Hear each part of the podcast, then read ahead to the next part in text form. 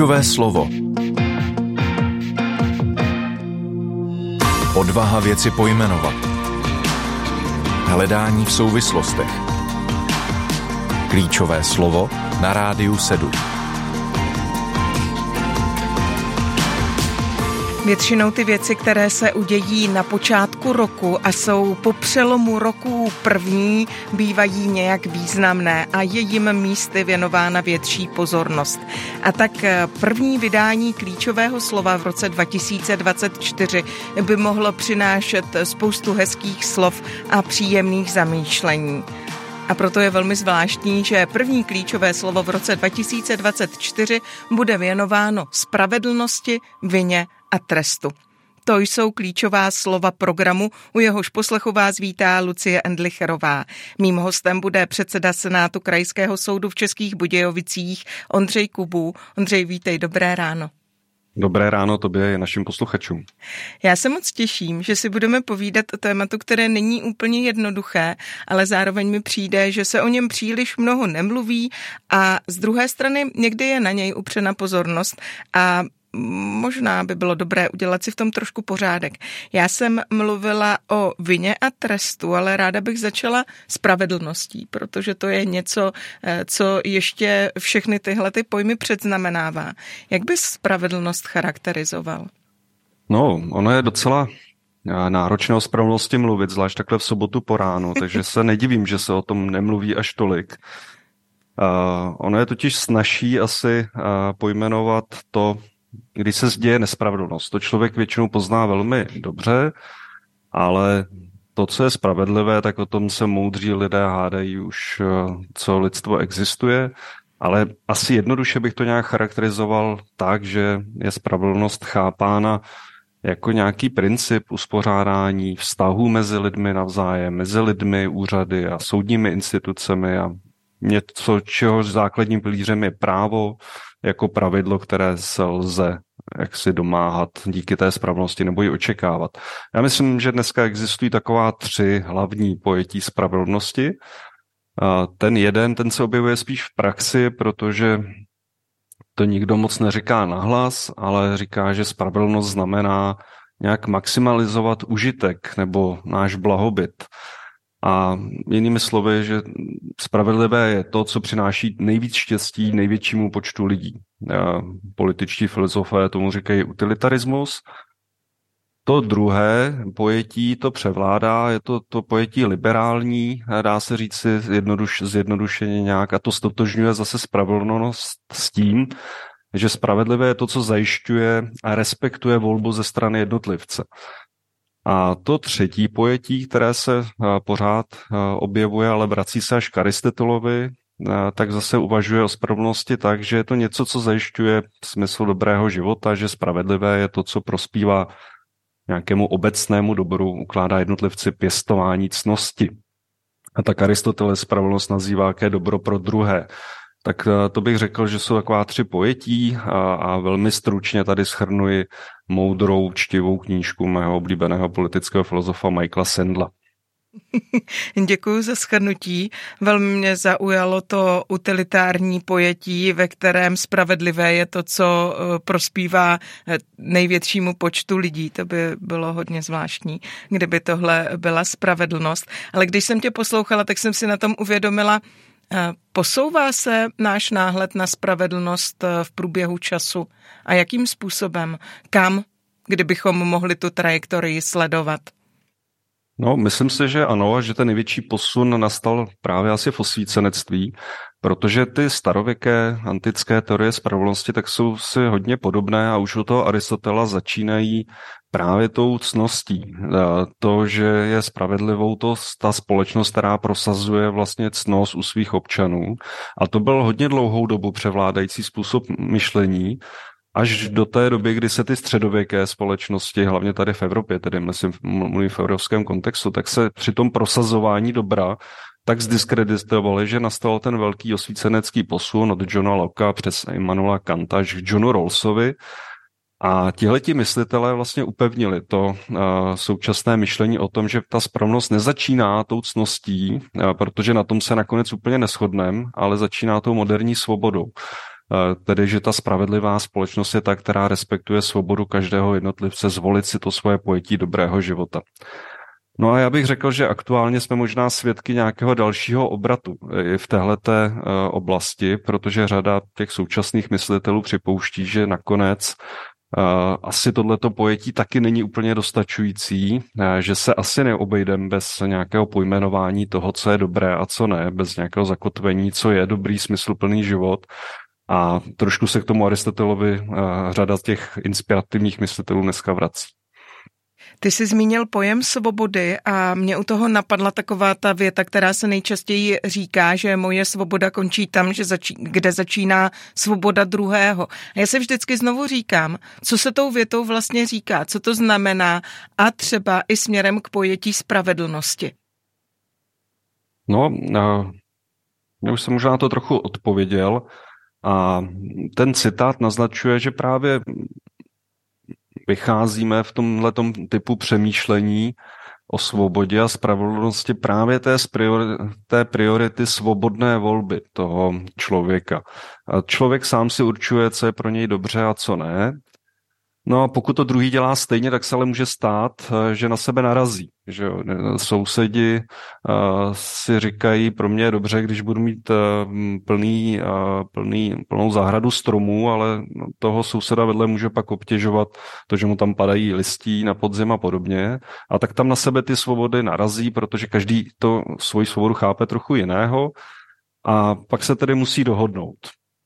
A asi nejsilnější formou té dohody je zákon, protože ten vlastně předvírá nějakým způsobem situace, kdy nakonec k té jednoduché dohodě nedojde ale na nějaké vyšší úrovni se ta společnost tou eh, společenskou dohodou odhlasuje, co tedy bude platit a co ne v nějakých situacích a pak to prosazuje právě tou soudní mocí. Takže mně přijde, že to vlastně vyjadřuje tady to, eh, že eh, jestliže jsme každý individual, nějaká individualita, který, která si pojmenovává, co je pro něj jaksi dobře, tak není divné, že na sebe nakonec narazíme, protože si asi nebudou eh, všichni eh, eh, myslet, že je i pro něj dobře to, co stejné, co je dobré pro mě. Jo? Tak možná, že se k tomuto taky teď přikláníme. Po, je, je, jedna rakouská filozofka říká, že žijeme v narcistické době, tak možná tímhle tím způsobem začínáme přemýšlet, že by si všichni vlastně měli myslet, že to nejlepší i pro ně je to, co vychází pro mě nejlépe, ale ten citát vychází ještě z té liberální společnosti, kde to takhle nebylo. A která jako vlastně akceptovala, že to takhle bude a nějakým způsobem přemýšlela, jak eh, ten konflikt potom vyřešit. A vyřešila ho právě buď dohodou, anebo soudním rozhodnutím prostřednictvím zákona. No a není to celé, o čem mluvíme a co vlastně přiznám se na mě trošku působí jako malinko guláš, tak není to celé tím, že se nám z té rovnice, o které mluvíme, z pojmů spravedlnost, právo, svoboda a tak dále, vytratila boží spravedlnost? Eh, já myslím na to, jak se v Bibli píše, že eh, spravedlnost boží lidskou mocí neprosadíš. A říkám si, jestli je ta boží spravedlnost jiná než lidská. Hmm, v určitém slova smyslu asi určitě ano, v určitém slova smyslu zase určitě ne. A protože já vždycky jsem přemýšlel o tom, jak eh, ten, ta spravedlnost je chápána v Bibli, tak mně přijde, že ten hlavní rozdíl možná nakonec bude právě v té úspěšnosti, v míře naplnění, ale v tom biblickém pohledu na spravedlnost a proto se používá hebrejské slovo sedák nebo sedaka, tak eh, tam je důležité to, že vlastně nelze oddělit úplně tu představu Pána Boha od té spravedlnosti, že prostě bez Pána Boha ani ta spravedlnost mezi lidmi nikdy nebude. A já to ale vnímám tak, že tam je jeden důležitý rozdíl, který jsem oproti těm teoriím, které jsem zmiňoval, který, který tady ještě nezazněl, že ta biblická představa o spravedlnosti, tak ta je vždycky vázána vztahově. Ona je vázána na vztah mezi Bohem a člověkem nebo na vztahy mezi lidmi.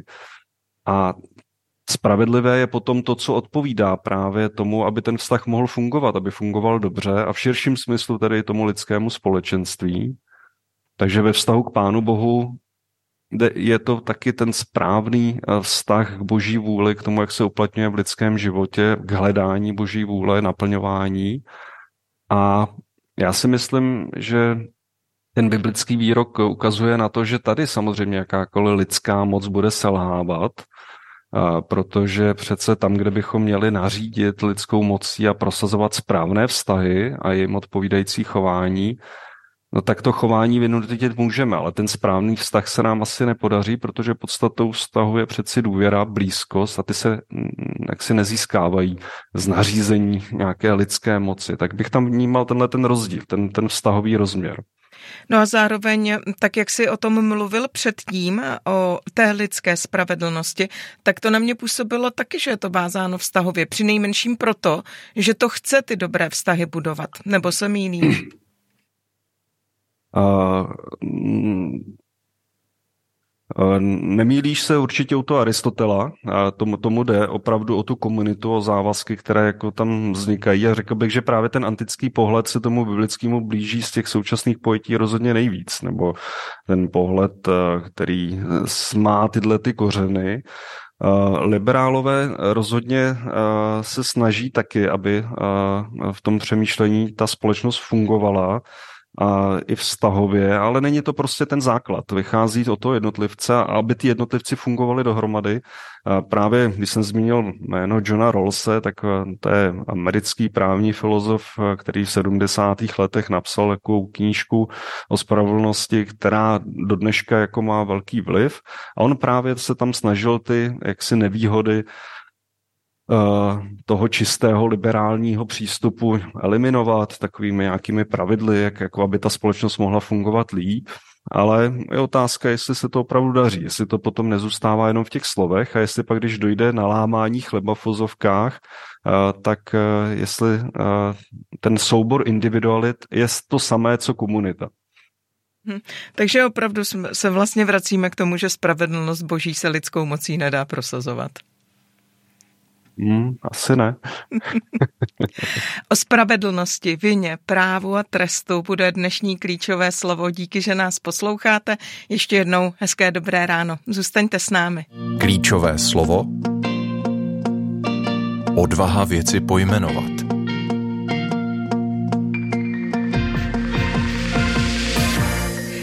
Dnešní klíčová slova znějí spravedlnost, vina, trest, právo a soud.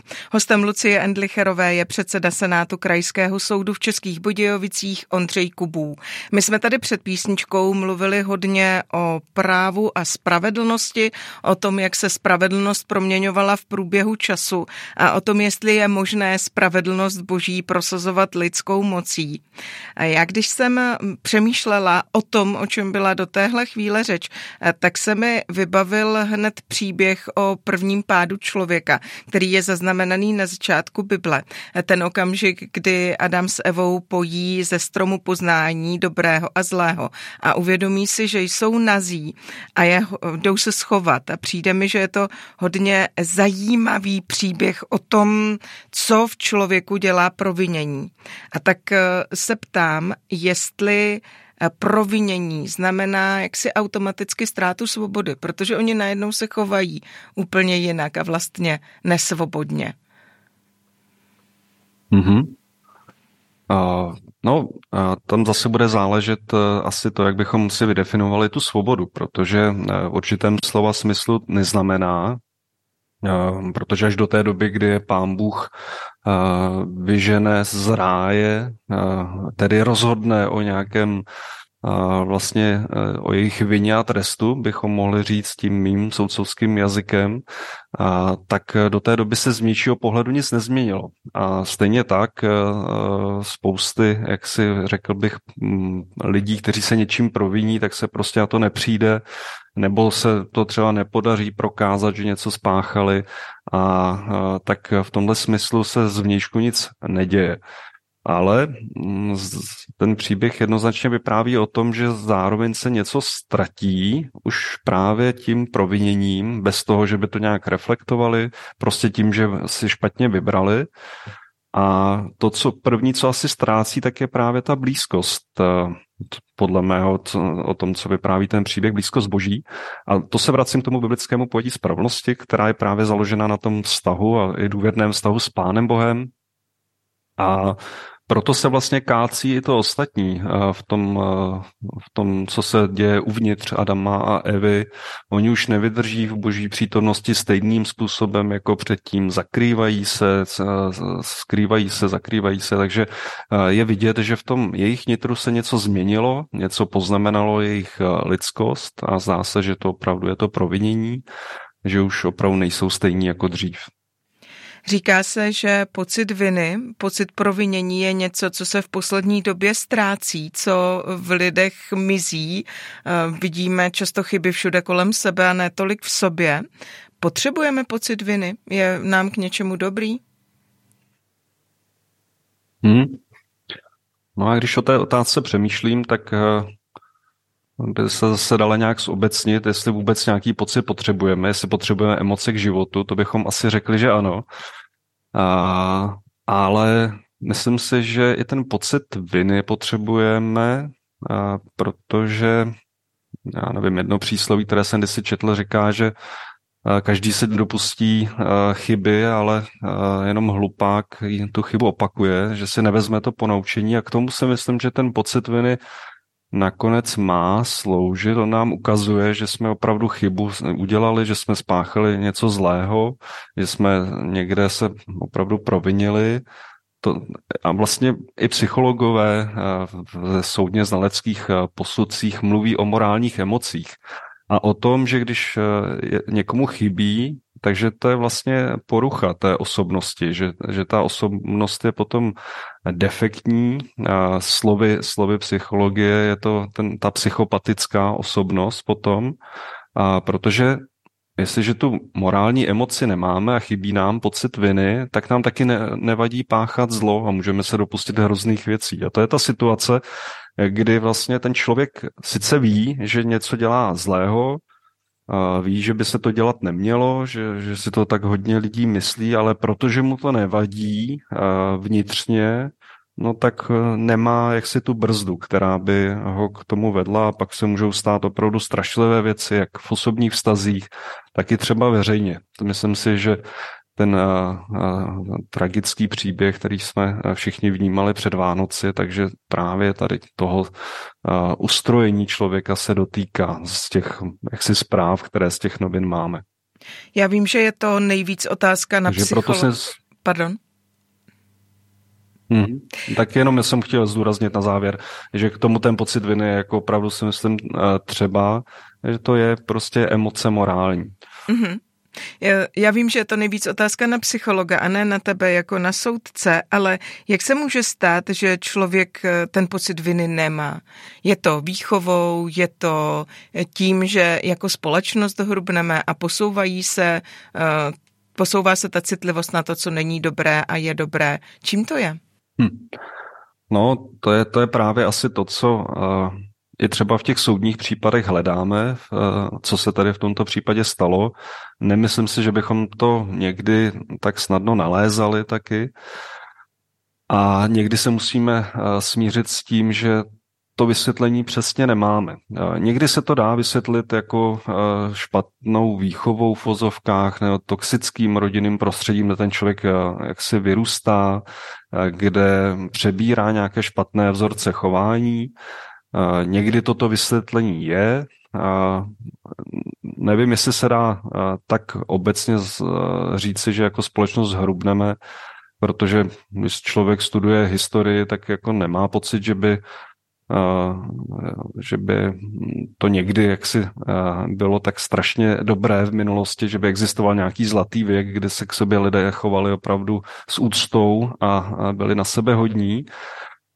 A takže u té společnosti tam bych se tomu asi bránil nejvíc, ale to, co je ta moje zkušenost, je, že někdy to vysvětlení prostě chybí. Něco se stalo špatně ten člo, v tom člověku, v tom toho, jak je prostě ustrojený a jo, já asi jeden případ, který se mi s touhletou otázkou vždycky vytane, tak je případ, který jsem soudil poměrně nedávno a týkal se vlastně mladé pachatelky, která se v útlém věku v rámci funkční rodiny rozhodla, že jak si jí život na tomhle světě nebaví, že z něj chce odejít.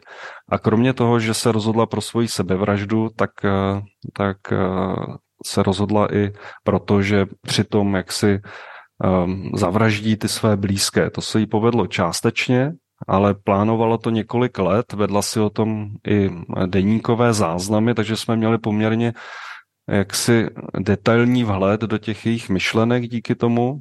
A, ale to vysvětlení chybělo uh, při tom posuzování, to, to přesné vysvětlení, proč ona se takhle rozhodla, tak vlastně chybělo nám, chybělo i jí. Ona, ona sama vlastně hledala odpověď na tuhle otázku, jestli to bylo právě kvůli rodině. Odpovídala si ona sama, že nikoliv, že vlastně na, by jí to vyhovovalo, ta odpověď, že na ní byli třeba rodiče zlí, že by měla ten důvod, proč se jim chce pomstit, protože chce zavraždit a nenalézala ho a nakonec si prostě řekla, že to je nějakým způsobem v ní ale to jako přesné vysvětlení, a co se stalo, tak to si nemyslím, že by se nám podařilo odhalit. Prostě někdy to zlo nemá úplně příčinu. To zní úplně děsivě. Ale úplně mi to vyvolává otázku, jestli eh, když takhle v rámci soudu procházíte tím případem, hledáte ty kořeny, tak jestli pak trest znamená prostor k nápravě, nebo nápravu samotnou. Jestli ten trest samotný může v tom mhm. člověku ty věci přenastavit a změnit je. No, uh, ta, ta moje odpověď je zase taková dvojaká. Může, ale zpravidla se to neděje a, a nezáleží to úplně asi nejvíc na tom trestu, ale hlavně na tom, co s tím ten člověk udělá.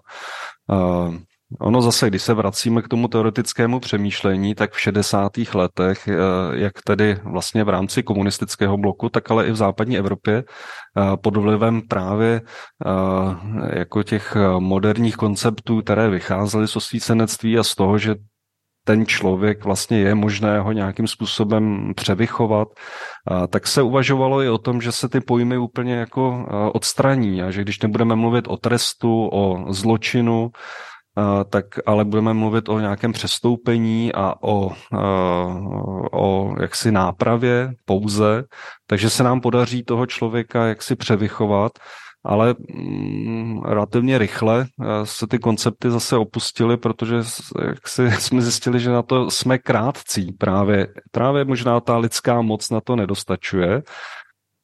A to, co mě jak si přijde v tuhle tu chvíli, nebo v té současné době pro mě jako soudce, který rozhoduje o trestu, když o něm přemýšlím, nejpodstatnější je, tak se snažím, aby ten trest byl přiměřený tomu, co ten člověk provedl, co spáchal, aby to nějakým způsobem odpovídalo eh, eh, tomu, co se stalo, a aby tam zůstala otevřeno možnost pro to, že ten člověk si tu svoji vinu uvědomí a že právě díky tomu, že prožije ten pocit viny, to, že se stalo, že spáchal nějaké zlo, to si myslím, že je ten první krok, aby nakonec, a nemyslím si to jenom já, říkají to vězenčtí psychologové, kaplani a podobně, kteří s těmi lidmi se potkávají dnes a denně, tak říkají, že vlastně ten standardní řetězec je, že si člověk připustí tu vinu, a pochopí, že takhle už to dělat e, ten, nebo ten svůj život uspořádávat nechce a pak se snaží z toho koloběho nějakým způsobem vystoupit, ale že to bez toho nejde. A ten trest to tomu člověku může jaksi e, umožnit to zastavení, ale rozhodně to není automatické, rozhodně to není tak, že ten trest samotný e, by toho člověka měnit mohl, si myslím já. Záleží na té jeho reakci. Je možné být potrestán a necítit se vinen? No, mm, ta, a právě myslím si, že ano, že, a že ve chvíli, kdy to tak je, no tak ten člověk naopak zase vnímá velkou nespravedlnost, že se proti němu spekli eh, všichni policisti a státní zástupce a soudci a, a, nespravedlivě ho odsoudili, takže si potom nese on na, na sobě to provinění vnitřně, soudce v tu chvíli může eh, se pouze snažit mu vysvětlit, ne, ne, proč tedy k tomu závěru dospěl, proč také dospěl k tomu, že odpovídá tomu provedení tady ten trest, ale samozřejmě nemůže tohleto jeho přesvědčení úplně jednoduše jako tě, tou argumentací e, vyvrátit, pokud ten člověk je opravdu pevně přesvědčen o tom, že je odsouzován nespravedlivě, no tak, takže je dál v tom, že se mu ta nespravedlnost stala. Ale zase, jako soudci, že jedna věc je, že se to snažíme vysvětlit tomu pachateli, a nemusíme v tom být úspěšní. Druhá věc je, že to jaksi souzení to rozhodování o trestu a vině, tak to má nějaký význam širší pro tu společnost, ve které žijeme a pro to, aby pořád jaksi aby ta společnost byla spravedlivá, tak by asi měla opravdu uh, uh, poškození těch pravidel uh, nějakým způsobem sankcionovat, protože pak už by vlastně se ukázalo, že na tom nezáleží, jakým způsobem, my si ta pravidla dodržujeme nebo ne. Tak v tomhle smyslu je tam tenhle ten rozměr vlastně potrestání toho zla, že i když ten člověk si může odnést ten pocit, že byl odsouzen nespravedlivě, tak ten soudce to také dělá i e, kvůli té veřejnosti a jí také to musí vysvětlit, tedy proč to rozhodnutí bylo takové, i když on třeba si myslí opak. Já když tě poslouchám, tak přemýšlím o tom, jaké to je, když člověk má pocit, že se mu v životě děje něco nespravedlivě, jakoby obecně, nejenom ve smyslu nějakého soudu, ale takové to, proč se tohle stalo právě mně. A to je přece pocit, který mm, nastavení, které člověka žene úplně do kouta, kterému ten život eh, deformuje. Není to no, nic určitě. příjemného. Hmm. Um, a, a většinou hledá, kdo za, kdo za to může, že, je to tak. že se mu to děje. Tak hledá se vyník, jako no, tak eh, v tom je to podobné těm našim procesům. Je to tak. Eh, klíčové slovo se dnes věnuje spravedlnosti, trestu, právu a vině. Pokud byste měli nějaké otázky, můžete se nám ozvat eh, SMS-kou na číslo 608 566 773. Na stejné číslo můžete posílat otázky i prostřednictvím WhatsAppu nebo napište na studiozavináčradio7.cz nebo se ozvěte na Facebooku či YouTube, kde probíhá taky video přenos tohoto rozhovoru. Díky, že jste s námi. Klíčové slovo Hledání v souvislostech sobotním ránu v klíčovém slově věnovaném spravedlnosti, vině, právu a trestu. Soudce Ondřej Kubu společně s námi tahle témata otevírá. Ondřej, já celou dobu se těším na tuhle chvíli, až budu moci zmínit svůj oblíbený příběh a e, svou oblíbenou otázku, která se toho příběhu týká. E, myslím si, že e, zvlášť čtenářům Bible představovat příběh o marnotratném synovi, který si vyžádal od otce podíl na majetku, odešel z domu mu ty peníze rozházel a pak se cítil proviněle, je trošku nošení dříví do lesa. A ten příběh zmiňuji především, protože mám v sobě takovou kouzelnou větu. A ta říká, že ten syn přišel k sobě a došlo mu, že zhřešil proti nebi i vůči svému otci. A s tím také ke svému otci přichází, eh, že mu říká, že zhřešil proti nebi i vůči němu. Já si hodně často říkám, co se to stane, že ten člověk přijde k sobě, protože mi přijde, že to je ten klíčový moment celého toho eh, příběhu. Eh, ten zlom. Je možné to nějak způsobit, vyvolat, aby člověk přišel k sobě? A možná k tomu máme i podotázku. Není to náhodou úkolem soudce, soudu, přivést toho člověka až do toho okamžiku, že přijde k sobě? No, mně přijde, že ten příběh je hrozně zajímavá uh, ilustrace toho, co si, uh, o čem si povídáme dnes ráno. A možná začnu trochu ze široka, protože uh, já jsem tady mluvil o té spravedlnosti a uh, když směřuješ tu otázku k tomu, jak se to stane, tak tím, tou spravedlností, kterou já se nejvíc zaobírám, je právě ta takzvaná retributivní, Eh, to znamená, taková ta opravná zločin je třeba přiměřeně potrestat, dluh splatit, škodu napravit. A kdybychom eh, uvažovali jenom v rámci tady toho, o tom příběhu, tak by bylo zapotřebí, aby vlastně ten syn, který v vozovkách spronevěřil ten otcův majetek, rozházel ho, tak by měl stanout potom před soudem a bez ohledu na to, co se stalo v něm, tak by měl to dostat nějaký trest. Ale to se v tom příběhu neděje a, a přesto ten příběh má tak hezké vyústí. A on, ten, přece v tom příběhu ten syn marnotratný přichází sám k sobě v nějaké zoufalé situaci, kdy mu jako dojde, dopadnou na něj sice důsledky toho jeho jednání a dojde mu jako, jak špatně se choval a taky mu dojde, co s tím má udělat, jako, nebo že ta správná varianta v tu chvíli je uchýlit se do domu svého otce. Ale děje se to bez uh, nějakého jako cíleného lidského uh, zásahu. Takže proto já jsem se také v těch předchozích odpovědích bránil trochu tomu,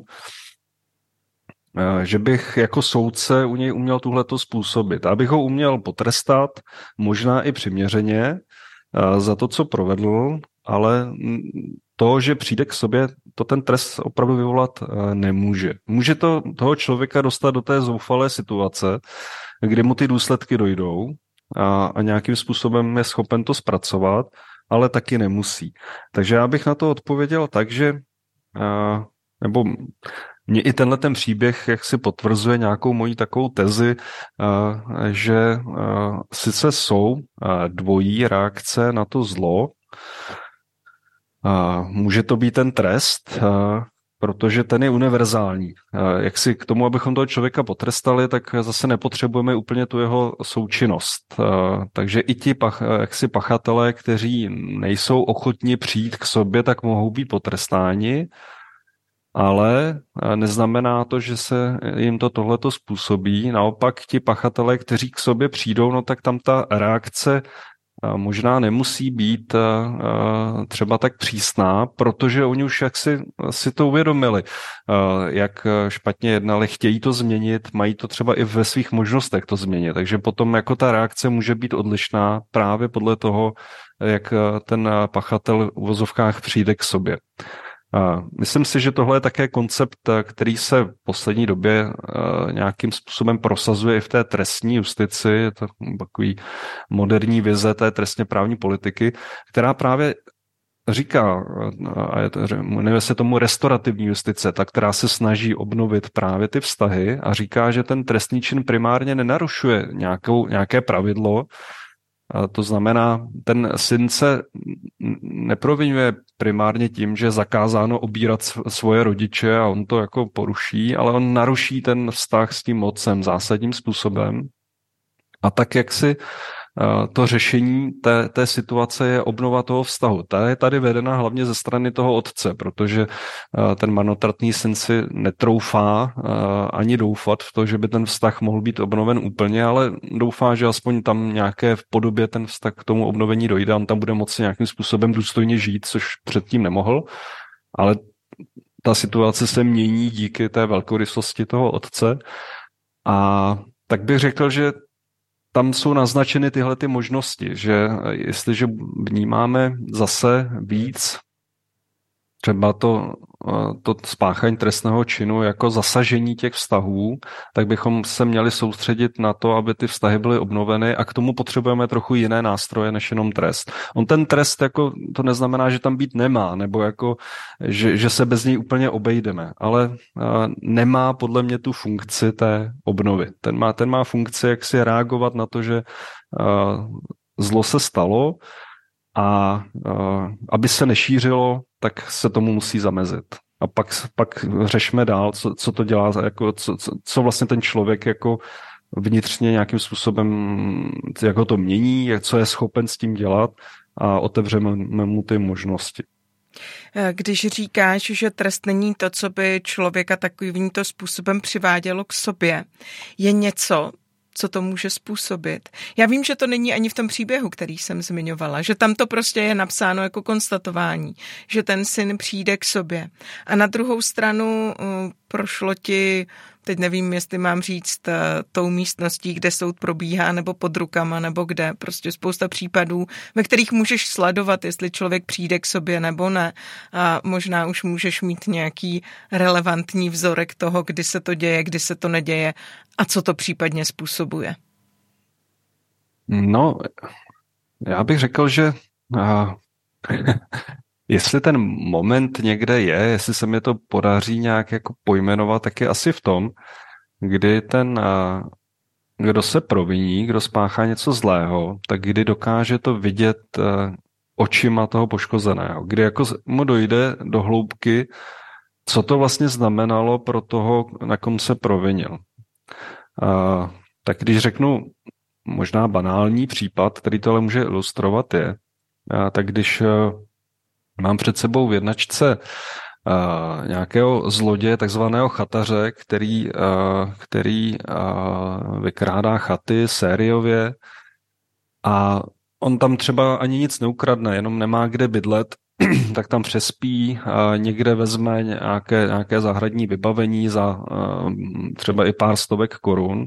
A on pak stojí před tím soudem a říká, no dobře, já, může připouštět teda to, že to teda ukrad, já jsem to teda ukrad, no ale co se stalo? Děť ty lidi jako, oni tam měli ještě jako televizi, kterou jsem neukrát, jo. spousta jsem jim toho nevzal. Vlastně ta škoda, která se jim stala, no tak je v podstatě banální a oproti tomu já jsem na tom mnohem hůř, že jo? Já kdybych na tom nebyl takhle špatně, tak nekradu, jo? A, a tímhle tím způsobem se může hádat. Uh, jestli vůbec tedy uh, to, to máme tady řešit. Vím, že když tam potom uh, přijde uh, třeba nějaká ta paní, která v té chatě jako tráví své volné dny a vysvětluje mu, že jí ale vůbec nejde o ty věci.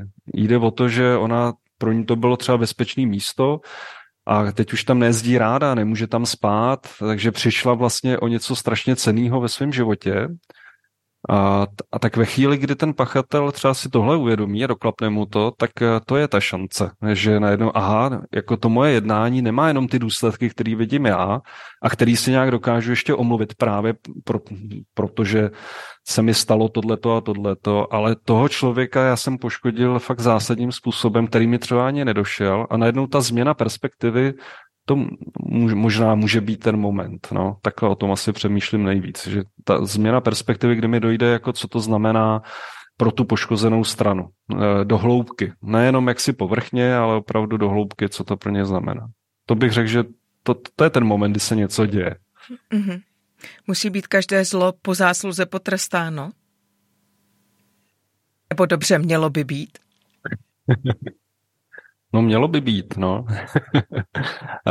v jednom z nejstarších zákonníků, Man, Manuově zákonníku stojí, že nepotrestaná, čtvrtina nepotrestané spravedlnosti padá na toho, kdo ji způsobil, čtvrtina na svědky, čtvrtina na soudce a čtvrtina na krále.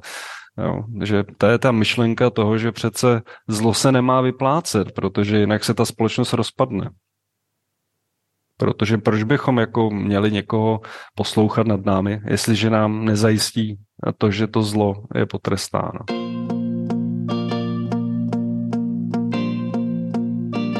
Záznam pořadu Klíčové slovo hledejte na všech podcastových platformách. Na rádiu 7 posloucháte klíčové slovo věnované otázce práva, spravedlnosti, viny a trestu. Se soudcem Ondřejem Kubu už jsme eh, tenhle ten problém probrali z mnoha úhlu pohledu. A mě stejně pořád ještě Ondřej vysí v hlavě to, jestli se jako společnost posouváme v náhledu na vinu a trest. Protože mi přijde, že v současné době hodně vidíme tlak na takovou svobodu a právo úplně pro každého. A na druhou stranu stejně tak tlak na to, aby byly věci úplně striktně pojmenovány a taky striktně trestány. Uvědomila jsem si to hodně při současné diskusi o redefinici znásilnění, kdy najednou uh, zmizí, nebo je tlak na to, aby zmizel, zmizela ta část, která mluví opravdu o nějakém násilném činu a eh, mluví se jenom o konsenzu, totiž o souhlasu eh, k sexuálnímu aktu a pokud tam není, tak už se jedná o znásilnění. To je přece velký posun. A tak si říkám, jak se v tom celém jako obyčejný smrtelník mám zorientovat? Jak mám vědět, co je a co není správné, pravdivé, spravedlivé? No jednoduché to není. Ten, já myslím si, že ta společnost se pořád nějakým způsobem vyvíjí a že se opravdu tyhle ty věci mění.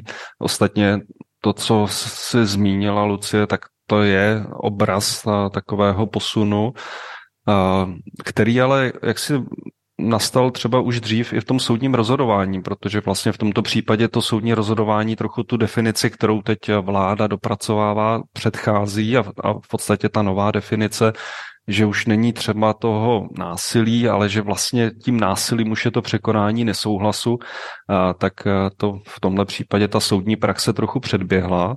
Nicméně ten posun který se týká těch definicí, tak je v některých západních zemích ještě mnohem jde dál ale zároveň s tím opravdu eh, je v ruku v ruce eh, ten, ten, ten požadavek té společnosti na to, aby jak, jak si na jednu stranu na to rozšíření eh, možností toho individuálního člověka se rozhodovat, chovat způsobem, jakým bude chtít, ale jakmile do toho jeho chtění někdo zasáhne, tak musí být velmi přísně potrestán. Tak tady je to takové krystalické, že na jednu stranu bychom řekli, že zrovna v sexuálním chování vždycky v těch společnostech ta morální pravidla hrála docela důležitou roli. A dneska vlastně ta společnost diskutuje o tom, že neexistují v podstatě žádná univerzální morální pravidla pro to, jak se chovat, ale na druhou stranu chceme, aby eh, když eh, dojde a možná proto se to stlačuje do toho zákona, že, že možná proto, že to vlastně tam nefunguje ta vrstva té, těch schodných morálních pravidel, tak možná proto vzniká tak velká poptávka potom, aby to bylo v tom zákoně, aby tedy se v téhle zrovna oblasti vymezilo, co je špatně a co ne, a co už si zaslouží trest a co nikoliv. Tak možná to může spolu souviset. Mm-hmm. To může být jeden z těch posunů. E, a ještě teď chci to celé posunout úplně dál a doufám, že to bude srozumitelné, proč to posouvám tímhle směrem. My jsme v průběhu toho našeho rozhovoru několikrát zmínili, jak se posouvá naše vnímání toho, co je a co není správné, jak se posouvá nějaký pocit viny, že je možné ho dokonce nemít. Hodně přemýšlím o tom, že když jako křesťané vnímáme Ježíšovu smrt za lidské hříchy jako otevření cesty k Bohu, jak tohleto zprávu předat člověku 21. století, který už často vůbec nevnímá jakékoliv své provinění.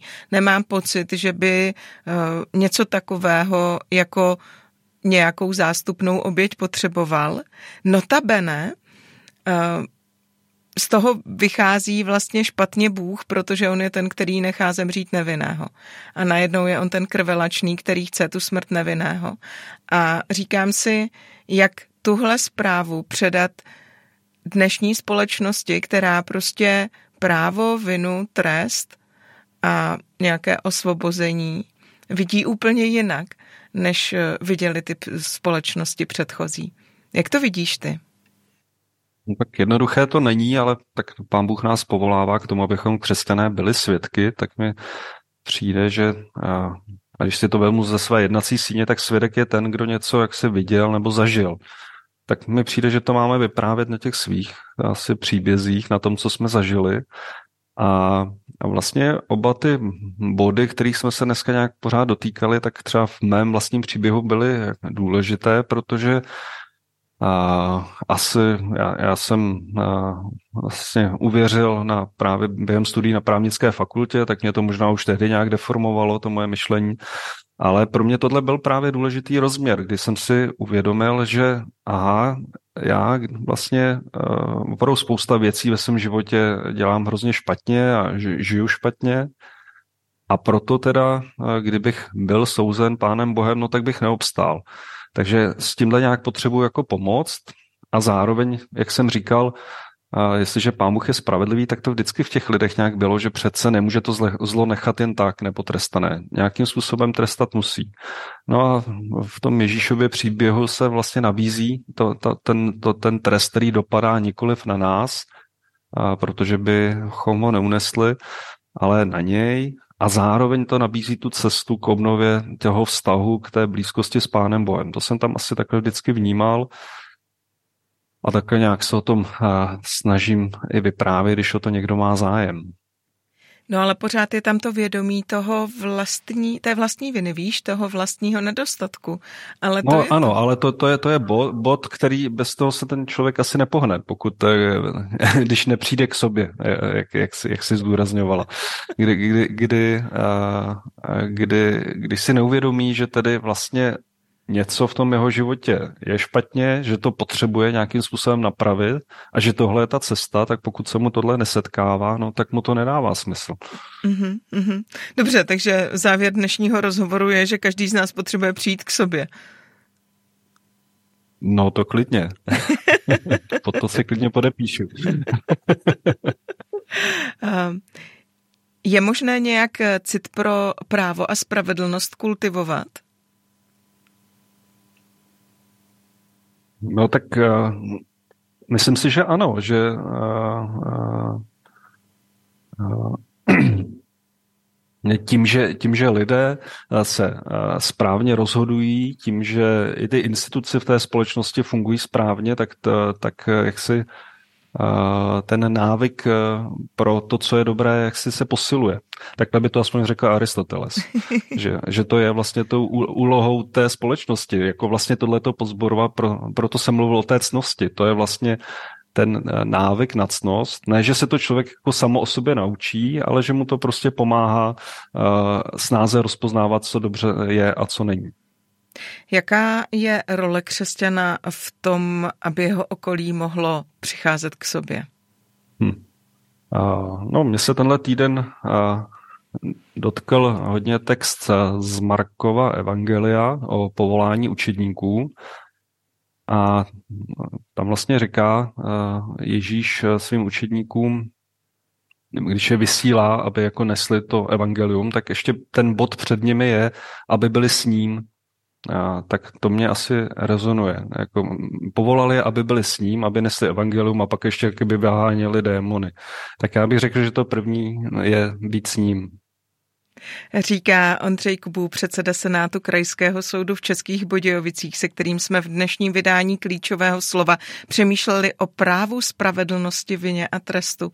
Ondřej, moc děkuji za tvůj čas a přeju moudrost, to, abys byl svědkem a abys byl natolik s ním, že eh, budeš druhé taky eh, vést k tomu, aby přicházeli k sobě. Děkuji. Děkuji za pozvání, ať se všem daří.